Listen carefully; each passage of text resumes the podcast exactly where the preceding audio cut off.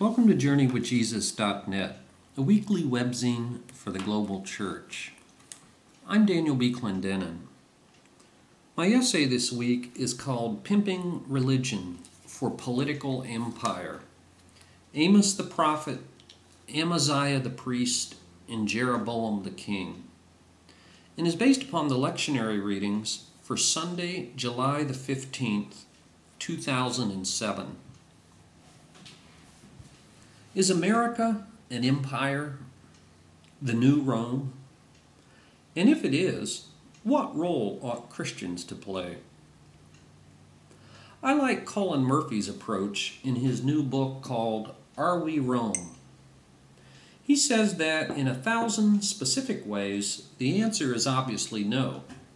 But in a handful of important ways, the answer is certainly yes.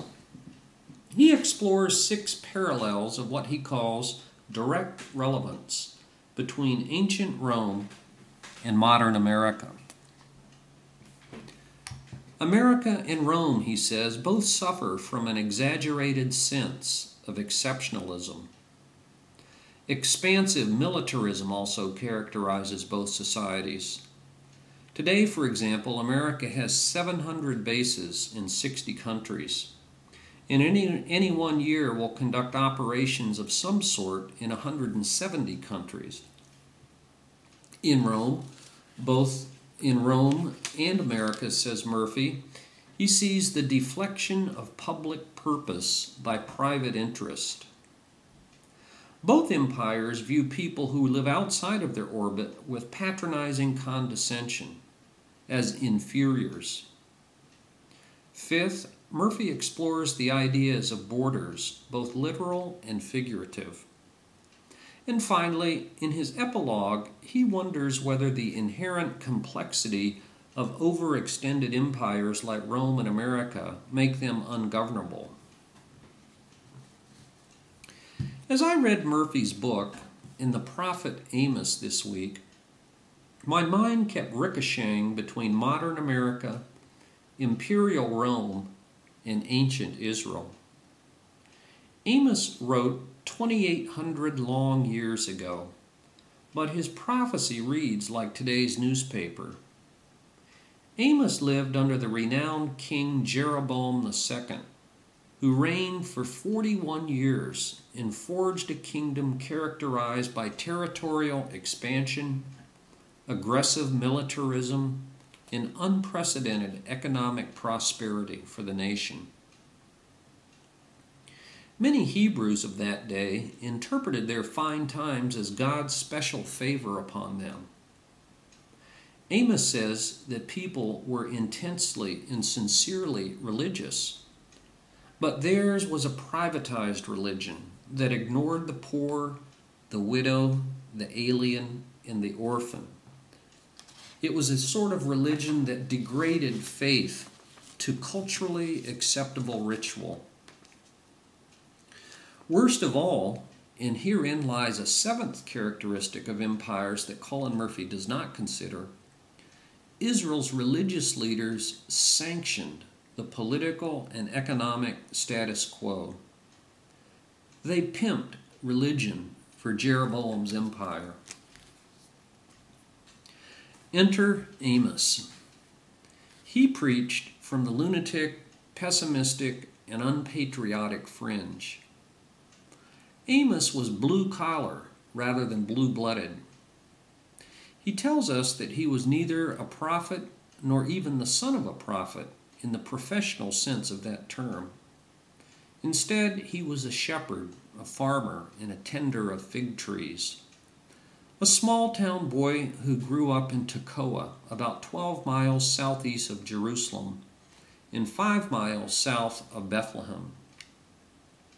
The cultured elites of his day despised Amos as a redneck. And furthermore, he was an unwelcome outsider. Born in the southern kingdom of Judah, Yahweh called him to thunder a prophetic word to the northern kingdom of Israel. And that's just what this coarse, rough hewn prophet did. His fiery rhetoric rhetoric opposed the powers of his day. With graphic details that make you wince, he describes how the rich crushed the poor. The affluent, with their expensive lotions, elaborate music, and vacation homes with beds of inlaid ivory. Sexual debauchery, where a man and his son abused the same woman. A corrupt legal system that sold justice to the highest bidder. Predatory lenders who exploited vulnerable families. And on top of it all, religious leaders who aided and abetted all of this. This week's reading from Amos chapter 7, verses 7 to 17, relates one of the most dramatic encounters in all of Scripture. The text ought to come with warning labels like not recommended for children or side effects include severe political discomfort. To the priests who defended, legitimized, and justified Jeroboam's political power, Amos delivered an uncompromising word of warning. After Amaziah the priest told Jeremiah, Jeroboam the king that Amos's preaching was unpatriotic and conspiratorial, he tried to run him out of town. Get out, you seer, go back to the land of Judah. Earn your bread there and do your prophesying there. Then Amaziah said something that reveals just how completely he had identified religious faith with political power. It ought to send a chill up the spine of every religious leader who ever thought about sucking up to political power. Don't prophesy anymore at Bethel because this is the king's sanctuary in the temple of the kingdom. Amos 7:13. With those words, the religious justification of political empire is complete, and faith is reduced to patriotic cheerleading. But Amos wouldn't be bullied. He had a word of his own for every priest who prostituted religion for empire. We read his colorful words in chapter 7, verse 17 Your wife will become a whore your kids will be violently murdered. Enemies will carve up the country. You'll die far, far from home. And pagan Assyria will devour the political and economic empire you've sanctioned in God's name. The Christian church has a checkered history in its relationship to the state. Many have followed in the footsteps of Amaziah and traded religious legitimation for security, power, and privilege. The German Christian movement that supported Nazi ideology. The Dutch Reformed Church that supported apartheid in South Africa. And Russian Orthodox priests who collaborated with the Soviet KGB. Here in America, the Archbishop and martyr of San Salvador Oscar Romero wrote a letter to President Jimmy Carter that he could have sent to any number of our commanders in chief. Romero wrote, Mr. President Carter, you say that you're a Christian. If you are really Christian, please stop sending military aid to the military here because they use it only to kill my people. Oscar Romero is only one of many brave saints who followed the other path, the path of Amos instead of the path of Amaziah. We remember the confessing church in Germany that opposed Hitler, nationalism, and anti Semitism. The black Pentecostal pastor Frank Chikane, who in 1985 gathered more than 150 clergy from 20 denominations to draft the Kairos document that protested South African apartheid. Father Gleb Yakunin, who has insisted that the Russian Orthodox Church publicly repent of its Soviet regime.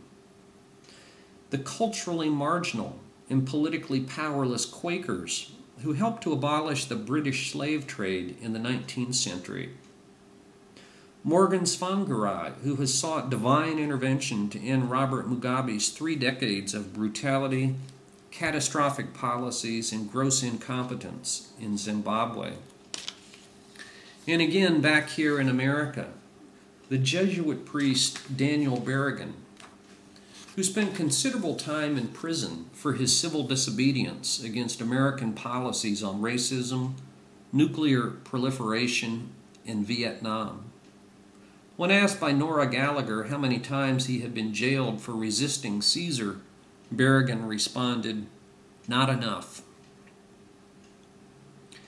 Daniel Berrigan's younger brother, Philip Berrigan, lived from 1923 to 2002. He was also a Catholic priest and was arrested more than a hundred times and served a total of 11 years in jail for acting on his conviction that the good news of Jesus constituted a higher law than the demands of the state. Philip Berrigan said, quote, It's spelled out in Scripture. It couldn't be possibly more clear. It's spelled out in the wisdom of Isaiah with its injunction to beat swords into plowshares and to learn war no more. To be acceptable to God, it says, we must forsake our weapons, destroy them, live as brothers and sisters in peace and love. Christians do not hate. Christians do not kill. Christians love their enemies. Yes, it's difficult, but I do know that being a Christian is about nonviolence. It's about justice. It's about being outraged at the way we destroy each other. End quote. Or we might say, in the language of this week's readings, it's about choosing Amos over Amaziah's defense of Jeroboam. And now for further reflection. How has the church legitimated political and economic power? Consider believers who followed Amos rather than Amaziah. Number three, to what extent should a Christian support the laws and policies of its nation? Number four, consider this conundrum. Jesus calls his followers to do something that states cannot and should not do, which is to love our enemies and place their needs above our own needs. Consider Gregory Boyd in his book, The Myth of a Christian Nation, where he writes, quote, The path through politics is not the road to God. And finally, for further reading, on American Empire, see the trilogy by Chalmers Johnson Blowback, The Sorrows of Empire, and most recently his book Nemesis the last days of the American Republic.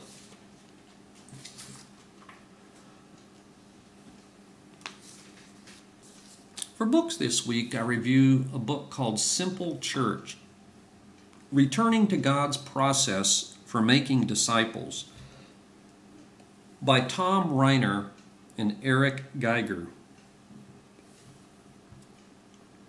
In this extremely simple and simplistic book, the authors make a simple proposal. Effective and vital churches are simple, whereas complicated, cluttered, and over-programmed churches are much less vital. At first, the authors had a hunch about this thesis based upon informal empirical observations about churches they noticed. Later, they did a statistical study that, at least they contend, verified their hypothesis. And finally, and this will come as no surprise, they found their thesis in the Bible. Simplicity, they contend in the subtitle to this book, returns us to God's process for making disciples. And so, after 2,000 years, the truth is out. Appealing unapologetically to corporate models like Google and Apple According to Rainer and Geiger, quote, simple is in. Complexity is out. Complexity is not welcome. End quote. Keeping to their word, they offer an extraordinarily simple recipe for effective churches. First, they have a strong suspicion that most churches don't need a mere tweak here or there. They believe that most churches need a radical makeover. They need to start with clean sheet engineering. And next, they only need to do four things clarity, movement, alignment, and focus. Bingo, presto, changeo. A friend gave me this book to read, and I was later surprised to see that it had been hailed as a leading book of the past year in the areas of church and pastoral studies. I suspect that it has tapped into several overlapping realities. The difficulties, that is to say, in fact, the complexities of pastoring well, the palpable frustrations that pastors experience when they feel like they're not pastoring well, churches that are, in fact, poorly organized, needlessly complicated, and lacking focus, and the natural longing on the part of these pastors from, for some very directive advice about what to do with this sad state of affairs. But despite the promises and rhetoric, this book, like every other technique and gimmick, will disappoint. No real nuanced definition of what constitutes an effective church is given, except perhaps for increased attendance. The marks of vitality that the authors return to over and over again look suspiciously similar, generic, and already exist in most churches. Get parishioners to attend worship, study the Bible, join a small group, learn to serve. Their study is narrowly limited to what they call evangelical churches, whatever that broad category might mean, because they never define it. With the size in an average church in America hovering at around 100 people, it's easy to imagine how a pastor will feel about a case study of a church that grew to 16,000 members in 10 years. And finally, I myself have never experienced the Christian life or the Christian church as simple, and it strikes me as a false hope to suggest that it is. For, for an alternative viewpoint on pastoral call and identity, I recommend Henri Nouwen's little gem called In the Name of Jesus Reflections on Christian Leadership, in which Nouwen construes the three temptations of Jesus, which are in fact the three temptations of all Christian ministers, as the temptations to be relevant, the temptation to be spectacular, and the temptation to be powerful. Thomas Rainer and Eric Geiger, Simple Church.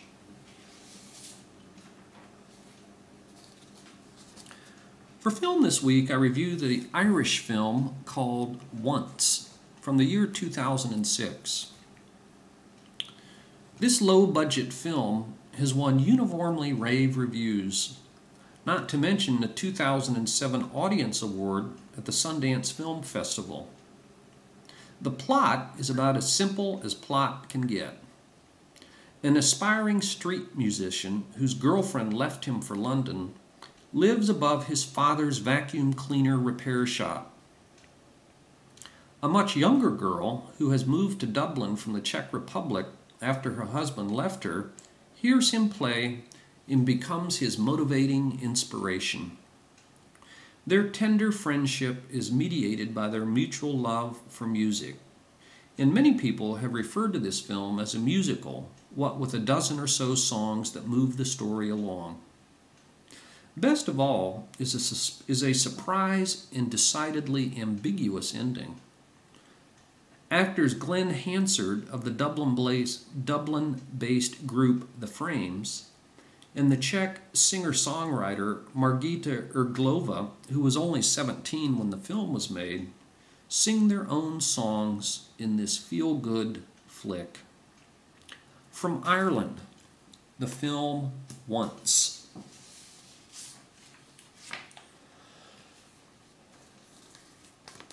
And finally, for this week, for poetry, we've posted an early Celtic prayer called Creation Praise. I've taken this early Celtic prayer from Calvin Miller's new book, The Path of Celtic Prayer. I offer thee every wave that ever moved, every heart that ever loved, thee, my Father's well beloved, dear Lord. Every river dashing, every lightning flashing, like the angel's sword. Benedicimus te.